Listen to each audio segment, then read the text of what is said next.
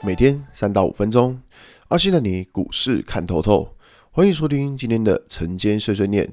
大家早安，我是阿信。今天是一月五号，礼拜三。先来为大家整理一下昨天的美国股市。道琼指数上涨两百一十四点，涨幅零点五九个百分点。纳斯达克下跌两百一十点，跌幅一点三三个百分点。S M B 五百指数下跌零点一九点，跌幅零点零四个百分点。费城半导体指数下跌十八点二二点，跌幅零点四五个百分点。昨天，呃，美股四大指数是一个涨跌互见的情况哦。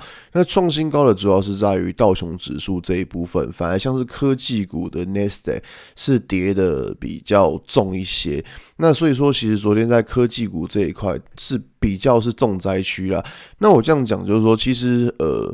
以这一波呢的上涨的情况来说，可以发现美国股市好像并不像台股这么的强。我们可以看到台股是基本上是一路给你冲到创新高，但像就是 Nasdaq 它到了现在都还没有创新高。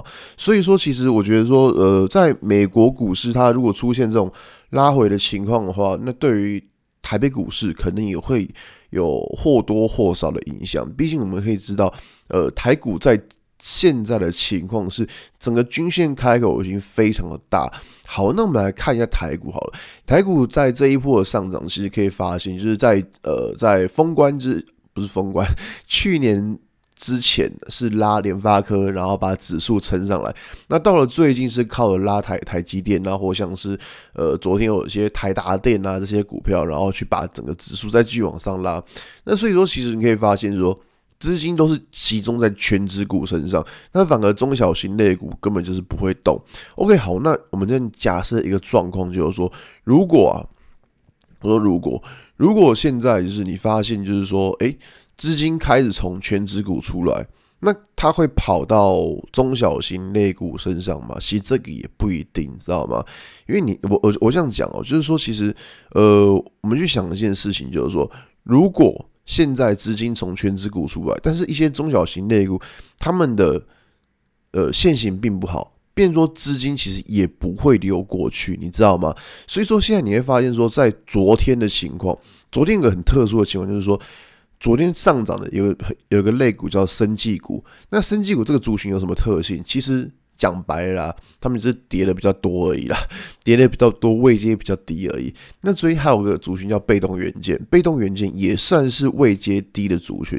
所以你可以发现说，其实呃，在昨天的状况，虽然说全指股还是很强，但是你会发现很多高档的股高位阶的股票它上不去，反而是那种低位阶的那种生技股有开始有冒出一点头来。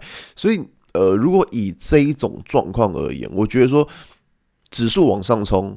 那可能一些高位阶的股票，他们冲不上去。那假设指数有开始回档的话，那那些高位阶的股票会不会就跟着回档？我觉得这个是大家去小心的情况。就是说，其实这一段时间因为指数很强，但是有一些小股票，他们可能也没什么涨，没什么跌。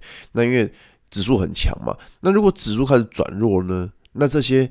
之前没什么涨跌的股票，他们会不会出现一个补跌的情况？我觉得这个就是大家需要关注的，就是说你要去知道说，哦，这个盘它资金到底是往哪边流动？因为我们已经可以从昨天看到说。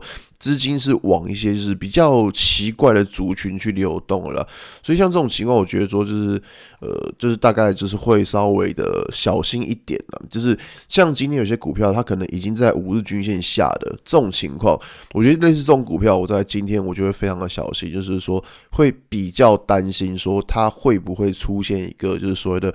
补跌的情况，这个是我觉得最近的操作要比较留意的地方，好吧？今天节目就到这边。如果你喜欢今天内容，记得按下追踪关注我。如果想知道更多更详尽的分析，在我的专案《给通勤族的标股报告书》里面有更多股市洞察分享给大家哦。阿信晨间碎碎念，我们明天见，拜拜。